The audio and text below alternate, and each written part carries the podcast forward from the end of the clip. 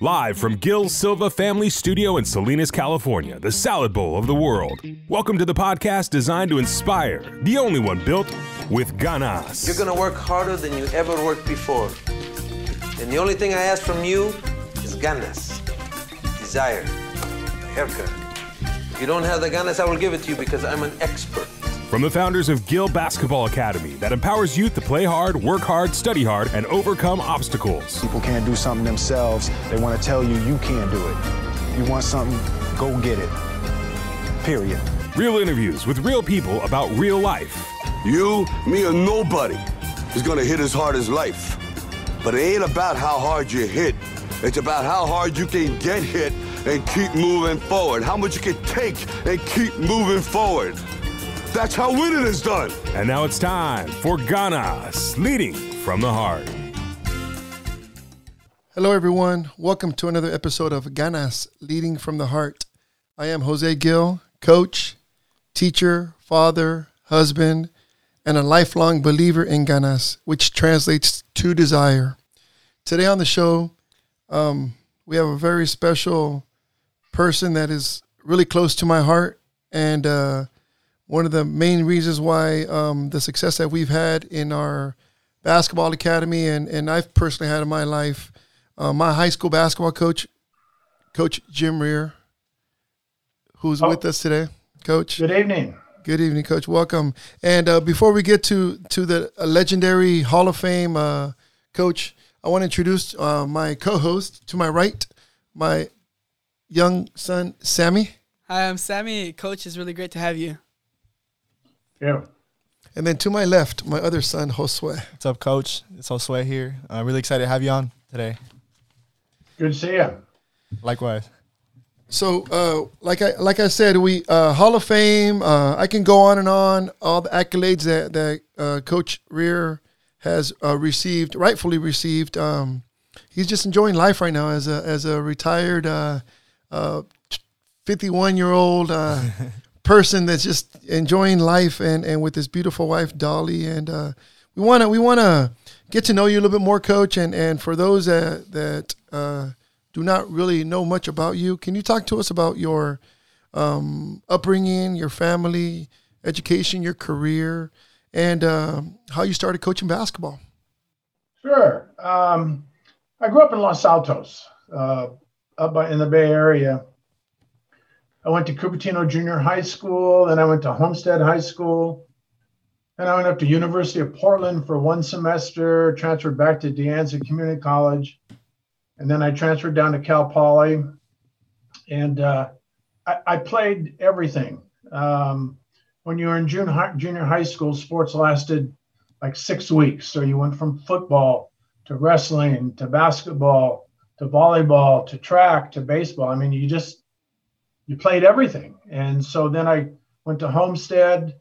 Um, wanted to play football, basketball, and baseball. I did that my freshman year, and then during the summer between my so, or my freshman and sophomore year, uh, playing baseball, slid in, broke my ankle or dislocated my ankle and broke my fibula. So football was done. I couldn't play football anymore, so I just played basketball and baseball. Went up to University of Portland. Wanted to play basketball and baseball up there, so I went up for the freshman basketball team, and just so happened the freshman basketball coach was also the varsity baseball coach.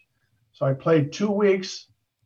As soon as school started on the baseball, they had two weeks of practice, and I played uh, freshman basketball for a month and a half or so. Then I transferred back down to De Anza. I just Portland wasn't for me. Uh, it just just didn't fit right. So I played uh, transferred to Anza, played the second semester of basketball, and then I went, went out for the baseball team. Played six seven games.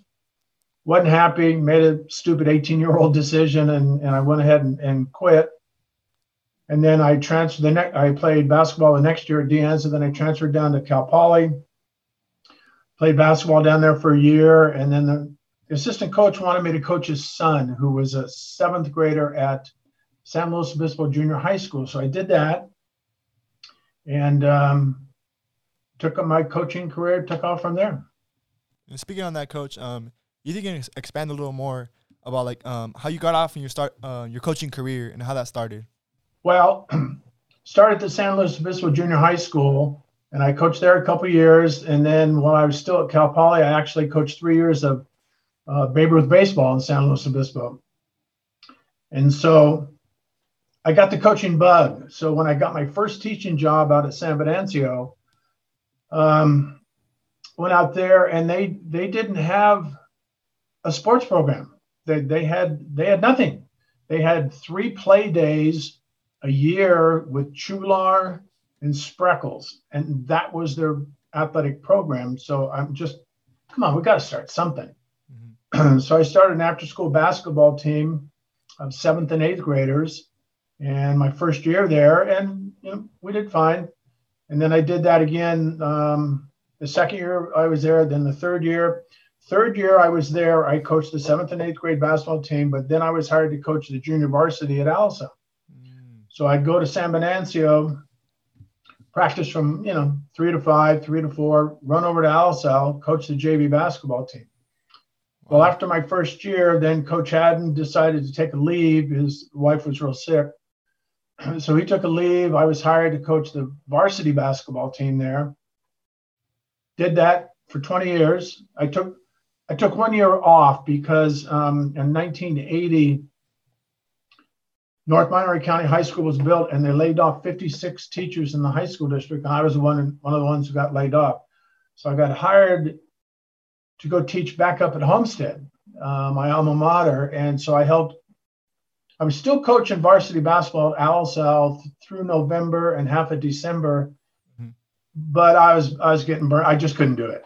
I, I just couldn't do it. So Corky came back, coached the varsity uh, the rest of that year, and I assisted up at Homestead.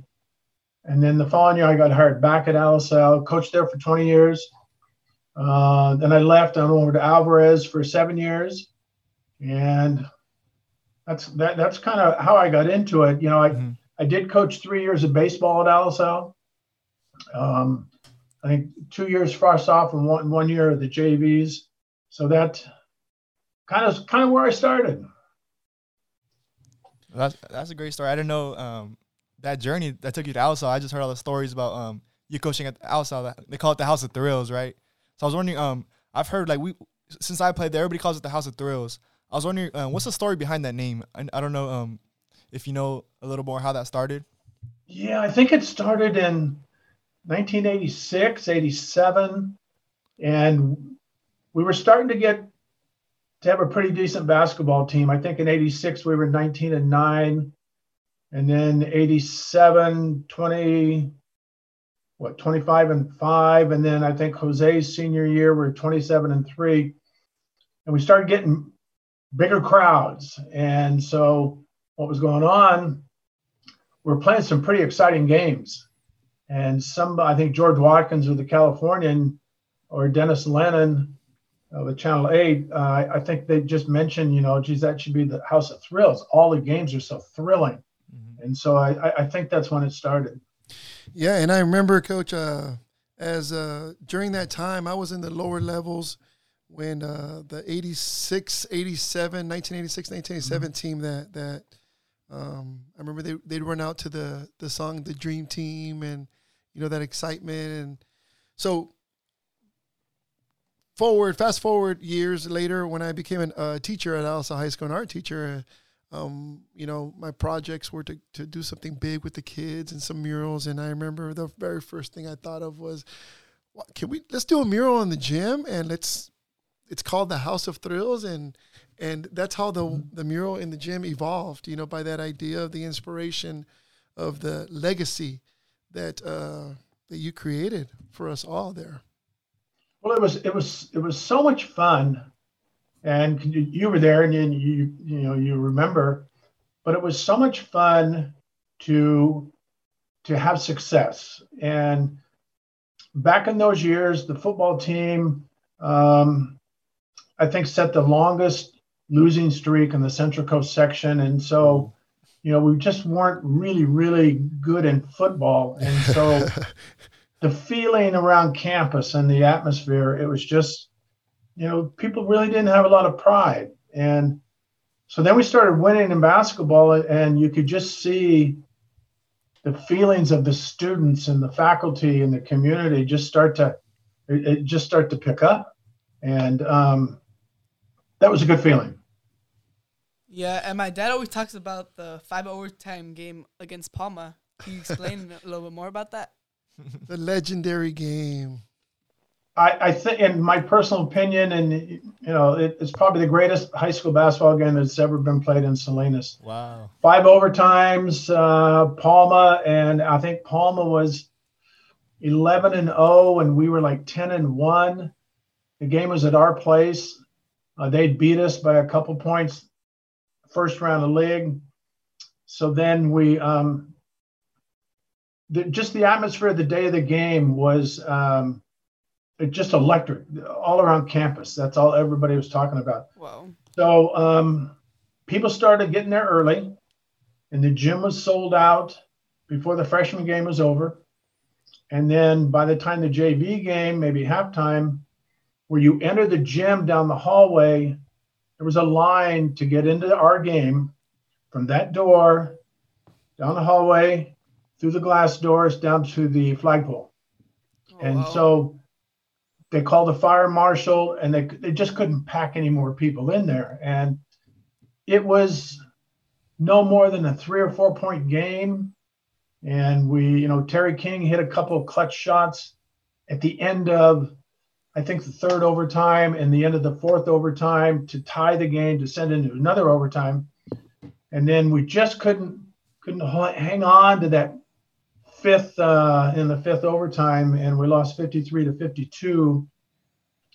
But um, we ended up going to the CCS. I think we went up to the CCS championship game. I think that year, and um, no, we went to the semifinals, and we played Jefferson. I think it was, but um, magical game. Yeah, that's that's uh it still stands out in our um, memory because it, it was and then remember the following year, coach, uh, it was a double overtime game. So we actually two back to back games versus Palma, seven overtimes, and that game we did win. And I remember that. Yes, we did, and that felt very good. It felt great because we were on the court and we had the seniors who had graduate or the the graduates from the year before that were on the varsity team running the court and saying thank you, thank you, and it didn't really hit us to where like, oh yeah, we just made up for that five over, overtime loss. So I think the Palma Alisal is just it was one of the greatest high school rivalries in in in the community. Uh, agree, totally agree with you, and I think uh, the community people around the area that know basketball would also agree. Yeah, going off that, coach. Um, I was wondering, is there any athlete that you've coached in all your years coaching that has truly made like a long lasting impact on you, or even like a special moment that's really made a big impact on your life? Uh, I, I don't think there's one. I think there I think there's many. Um, I think back, my, you know, the first couple years I was coaching, I had three players: Abel Perez, Perry Irwin, you know, rest his soul, and uh, Ronnie Lepper, and I took them back to um, Colorado to a, a Denver Nugget basketball camp to work as as counselors. And it was just the drive out there, and we spent a night in the first night in Las Vegas. And I, I took those three guys who had probably never been out of Salinas, and it was just it was an eye-opening experience. Um, I had uh, Darnell Bryant and Terry King um, made a couple, you know, ill-advised choices, and so they ended up living with me uh, during their senior years, and they lived. Each of them lived with me for I don't know three or four or five months, and I remember Terry uh, made the uh, Rotary All Star game, and the coach of the team came up to me and he said, "You know, you you deserve a medal. You know, how can you handle that kid?" And I, I said, "He's a great kid. I mean, he had already lived with me for four or five months." And I'll, I'll tell you a quick story. After he graduated from high school, he got a job with UPS and TNA and he wanted to buy a car, but he didn't have any money and didn't have any credit. Came to me. We went to a car dealership, and I said, "I'll." He asked me to co-sign for him, And so went down there and they wanted, I want to say $2,000 for this car. And I looked at him and I said, look, I'm not going to co-sign for you. I'll just buy it for you and then you pay me back every month. He goes, okay. So went ahead and bought it and he never, ever missed a payment. He never was even 24 hours late with a payment. And he just showed so much uh, responsibility. Um, you know, I, I, think Joe Medina had, had an effect on me. He probably changed my coaching philosophy and the fact that we, we were trying to put in a delay game we called tempo. And um, we're, I have an offense called the flex. And so I, I really didn't know what I was doing. And I moved the flex up to the free throw line and we started running it. And just, just as a delay game. And then Joe said, um, Coach, can we try something? Yeah, I didn't know what I was doing anyway. And so he said, Well, if we set a back screen, can we look over the top for a layup? Yeah, let's give it a go. And and we put that in. And I remember we are pretty effective at running the clock down because there was no shot clock then. Yeah. And we were playing um, North Salinas, and the coach of North Salinas was Steve Blazer. And Steve and I had been roommates for two years. We're in each other's weddings, you know, really good friends. So he comes up to me uh, and he says, "You know, you you run that stupid delay game you have. I'm gonna stop you. I'm gonna camp somebody right underneath the, the basket. You're not gonna get a layup." I said, oh, "Okay." So there's a minute and a half to go in the game. We're up by six. So I go into the delay game. He camps his guy down there. We run the delay game. We run a minute 30 off and we win by six. I told him after the game, I said, you know, you, re- you really stopped us. We, we didn't even score on that. Wow. Yeah, you know, and I was telling my boys here, coach, about, uh, um, I remember uh, back in the day when you used to call timeout and, you know, I still, I still, as a coach now at the, at the high school, you know, we really don't sit down. Now we sit down once in a while, but we would stand, and you would be on the floor with your piece of chalk, drawing yep. on the, on the floor, you know. And uh, looking back on it, it was it was pretty strategic and genius because nobody saw what you were actually writing, you know. And then you would erase it with your hand, and it's probably not allowable now to carve into the floor. But um, what, what was the meaning behind that, Coach? How was, how did that start? Um my high school coach did it. The college coach did it. They, we didn't. They didn't have those clipboards back then where you could draw on the clipboards.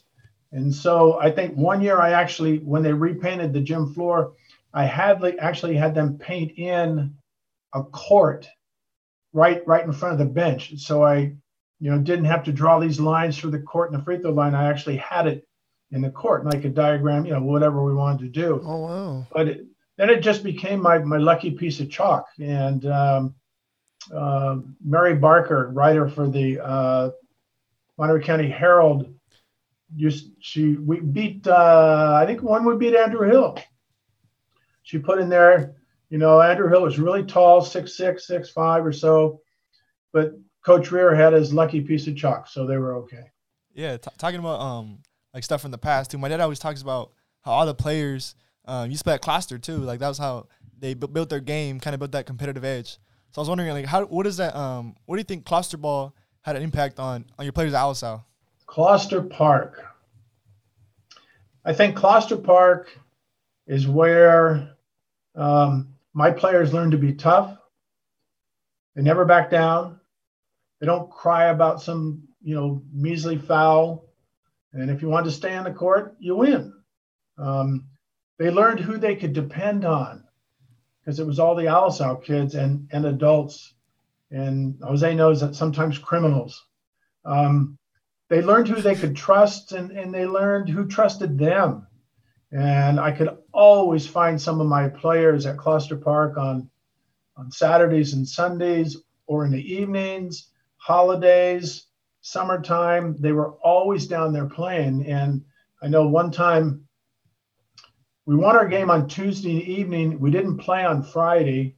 So I gave him Friday off. I said, you know, let's just take Friday off. It's league season. And so after school, bingo, they all went down to Closter Park and they played for two or three hours.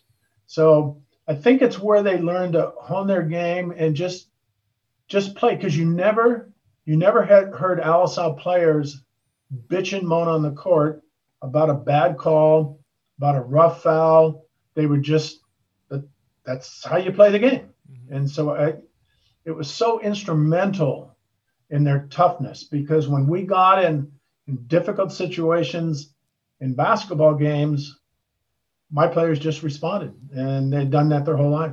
You know, and and uh, speaking on that, I remember the philosophy at Closter was no blood, no foul. So for you to call for you to call a foul, you'd have to have some major cojones and courage to call it because you knew you were going to get a, you know, someone uh, who at that time we didn't know, but now we call them bullies who would, you know, get in your face. But you know what? I think uh, they respected the fact that we played for you and then we played at Alisal. Um, and I remember, you know, uh, you, you, were you were kind of nice when you said there was some some shady people that played there, you know, and, and those are people that we we grew up with. Um, we we can go on with stories about that, but they uh, they protected us. You know, at times uh, they uh, they respected us and, and they knew that we were also basketball players. And I remember when when you would pass by in your gray van that looked like yeah. a spaceship kind of. Um, it was a Toyota van. Toyota. it, it, really stood out because that van everybody knew was Coach Rear. So I mean, you would drive by, and I knew you would drive by to see we were there. We were okay um, you you because you cared about us so much, and and we'd always um, we'd be teased by them. Oh, there goes coach. There goes your coach. There goes your coach. But um, yeah, it was a safe haven for us. It was. And, it I, and I think those those adults and older people, you know, they may they may have fouled you hard and knocked you on your butt, but they helped you out. And you're right, you earned their respect, and and by them playing physical uh, demanding more of you out there, I think that helped the whole team. It it did, coach, and and I remember. I mean, it, we we didn't know their names. I mean, they all had nicknames. You know, it was Rhino and Cloud, right, and Lil Ruben and Chilo and Fruit. All Fruit? these guys that are our friends. Fruit. And, yeah, I mean, but but we all knew them by their nicknames, and uh, um, those are some of the best memories we ever had. And uh, and I would not change a thing about that because it made us who we are. And and uh, you were dead on on that that um, that respect and that love for the game and um, was there, and that was that was home for us. That was our second home. Park. Oh, you were there.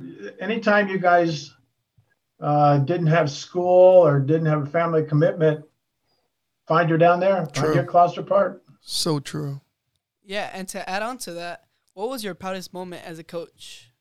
you know, there, there's so many games, I guess, that we were successful at, and um, having people come up and give you a hug after a game. Um, I had a player, Ryan Siegel, his dad, Bill Siegel. We beat uh, Piedmont Hills in the semifinals. And he came out of the stands, and, and, and I thought he was going to break my neck. He jumped up, grabbed me around the neck, and I didn't know who it was. And kind of pushed him to the ground. I mean, I, I thought this guy's going to kill me.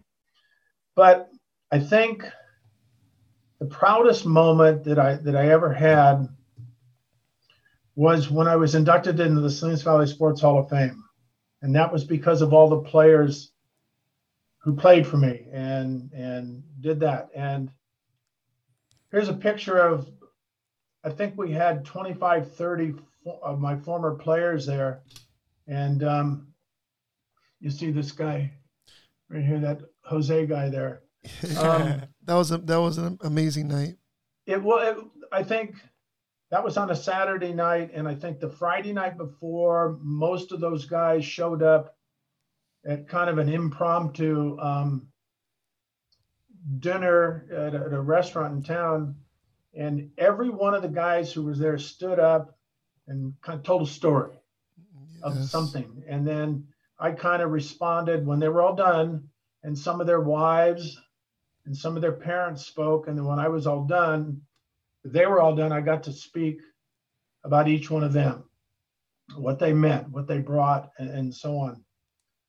I was so proud that night. Um, I mean, I've been invited to their weddings. I've been invited uh, to their birthday parties. And yes, I've been invited to some of their bachelor parties. so, um, we want stories, coach. We want details. but I, I was just, I was just so proud to be associated with all of those players. Uh, Robert Sides brought eight players from my very first basketball team to that night. That's Robert's way off to the left in a cowboy hat, but um, it was just I, I, came home after that banquet and and Dolly and I just sat around and I just I I just I can't believe this this this was just so amazing. It just felt so wonderful. You know, and uh, and I'm sure gratifying because I was part of that um, special evening of you being elected into the, uh, the Hall of Fame, and it, it, hit us all because um, we all have stories about the memories that that sports have for us, right? And those that our podcast listeners that are that are out there listening and that played high school basketball or middle school, you have all these memories, and you always have a coach that you could always say, "Yeah, that coach had an impact on my life." But what was your strongest asset as a coach? Um, now reflecting back, and uh, why why do you think it's critical for coaches nowadays to be aware of the impact that they have on the youth? Um, I think I knew the importance of practice. And I would have a practice plan and I would have it down to the minute.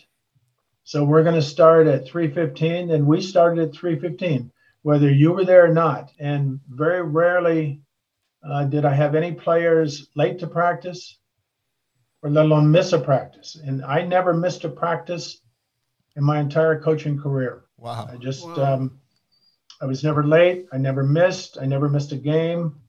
And the other thing, I know God gave me the ability, I could just see the court. And I, I pretty much knew when they weren't given 100%. And, and I was always able to hold them accountable. And I, I think that helped me because a reporter came in one time and he asked me a couple questions and while the guys were doing layups right at the beginning of practice and so uh, it was two or three minutes real quick. He asked me a few questions. So then the guys were done with uh, our pregame layup. I said okay get on the line. You owe me 15 uh, liners. Suicides. They kind of looked around and went, what? Is it? you missed 15 layups in warmups. And they kind of looked around like, how the hell did he know that? So I, you know, I was able to I was able to see things. Now, if you think back, and and I think um, how how you know coaches have such an impact on on the players. Uh, if you think back, you can probably um, name all your coaches that you ever played for whatever the sport was, you probably remember their name. Yet, tell me the name of your seventh grade math teacher or your 10th grade English teacher. Yeah. Coaches hold that special place in in their players' lives. And I I was working or I was consulting with a family group called Family Violence Prevention Fund. And we were working on uh, teaching our athletes that violence against women is not right. So they flew me back to Washington D.C. and I got to speak in front of in front of these senators. And um, one of the parts of my speech was, you know, how coaches have influence on young people much more so than a lot of other people. And I looked out in the audience, and then 150 people out there, senators, mayors, congressmen, and and I told them the same thing. You can you can go back and and tell me who your little league coach. Mine was Mr. Stevens. Who your freshman basketball coach was. You know, mine was Mr. Benson. So uh, you can just go back and it's those coaches that had the influence. And I think coaches today, when they get into the profession, they, they need they need to remind uh, remind themselves that they're going to have a big impression on the kids who play for them. Yes, sir. Yo, man, that's very true, coach. I mean, I'm thinking about it now. Like, um, I don't even know if I can remember my second or third grade teachers' names. You know, so like, really, coaches do really do have that um, impact on people's lives. So looking back at it, if you could like, change one or two things about your coaching style or just the way you coach, what would you change? I think I would have listened to my players earlier in my coaching career. Um, I would have talked to the players and not talked at them. Um, I think I would have emphasized playing harder on defense. You know, ne- never play could never take a play off. Um, those are some of the little things. I, I just, I think I always got to know my players. I got to know about their families and their home situations, and you know, driving places, driving up to Lake Tahoe. Um, a lot of coaches asked me, they said, "Jesus, is that Lake Tahoe basketball camp really that good? Because you're coming back here having a lot of success, and they must be teaching you some great things up there."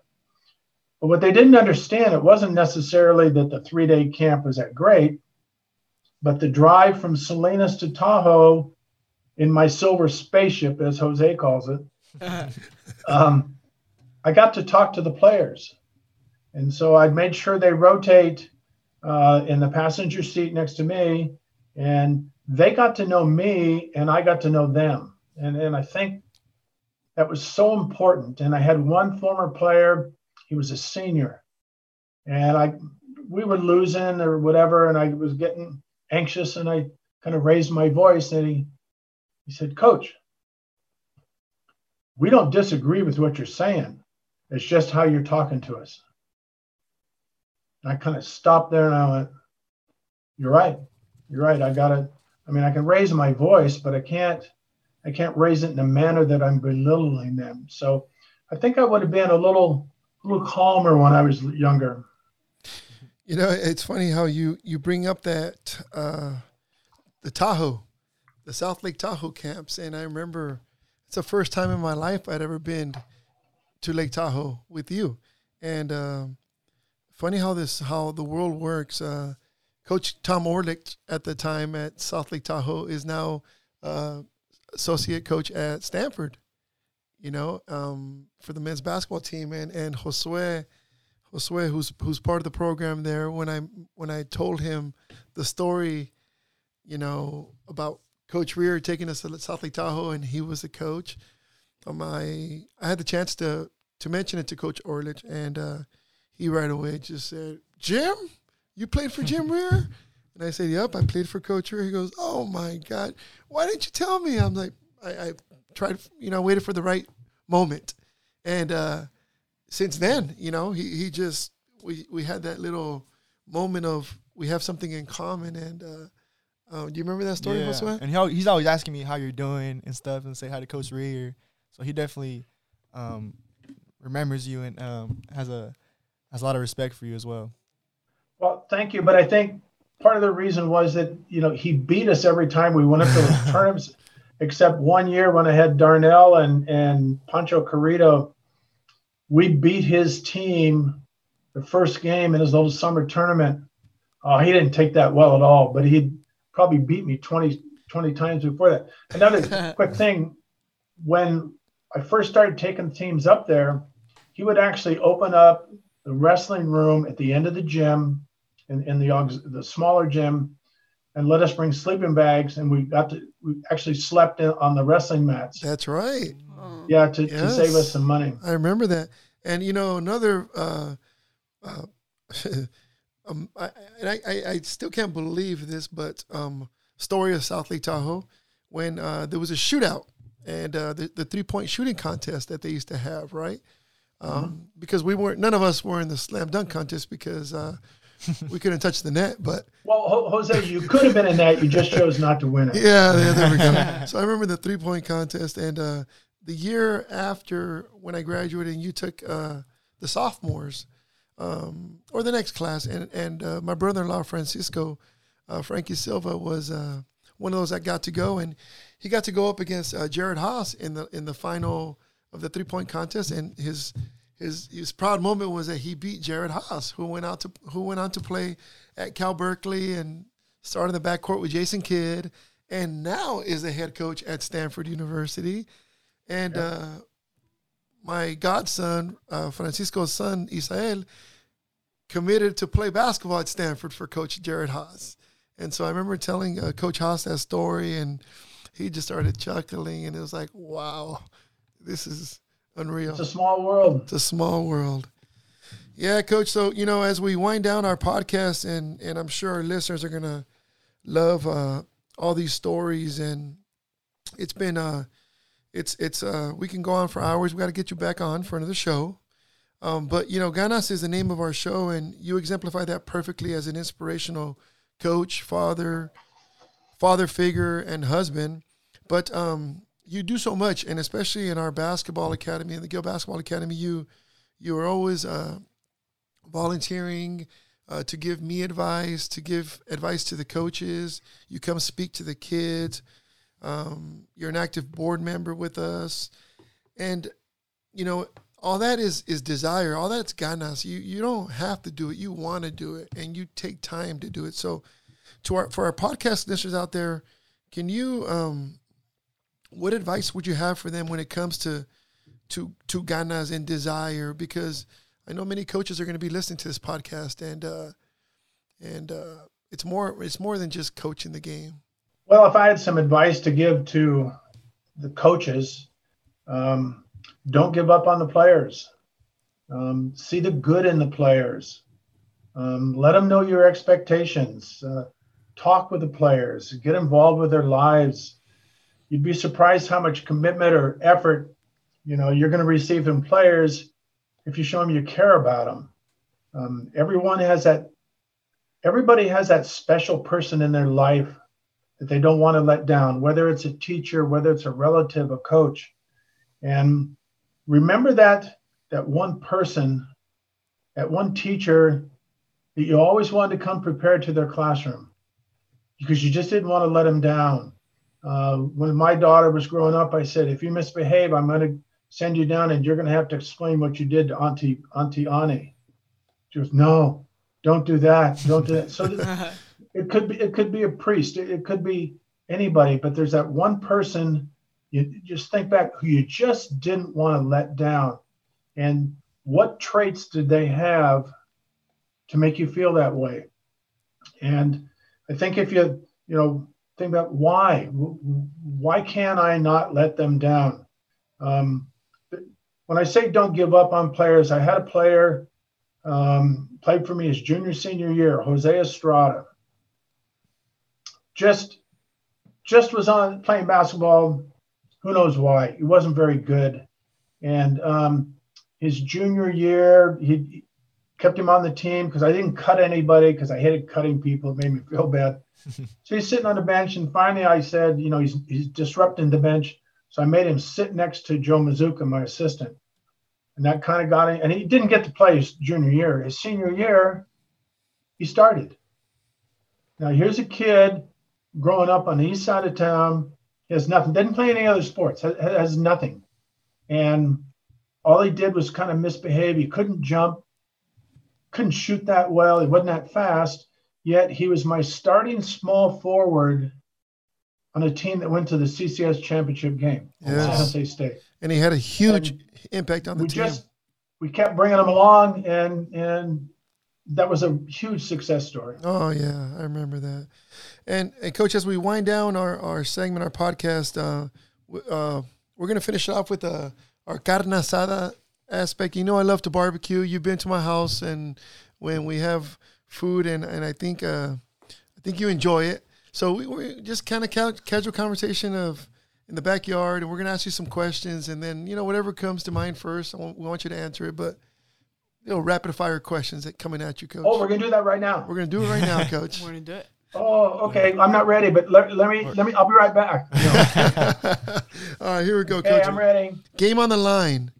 Who do you have taking the last shot, Curry or Thompson? Curry. Ooh, Wow, good, good choice. Good oh, choice. okay. All right, LeBron or Kobe? Kobe. Good answer. Mamba. Nike or Adidas? Oh boy, there's so many different facets. You mean one who puts more money into shoes? Okay, I'm gonna go with Nike. Nike. Okay. Yeah. Favorite basketball movie of all time? I before you answer it, I kind of went out on the limb and, and, and answered it for you, and I told the kids. So let me see what you you choose. Favorite basketball movie of all time? Favorite basketball movie of all time. You already answered it for me. I I think I'm right. I think I got it. Hoosiers. No, no, no. Yep, Hoosiers. You got it. Yeah. Yes. What's your favorite food? Anything my wife makes. Good answer. Anything. That's a nice, safe answer. Yes. Um, let's say you're channel surfing right now, looking for something to watch. Would you rather watch an intense NBA game or NCAA game? Oh, NC2A all all day long. Yeah. Coach, uh, here's your final one.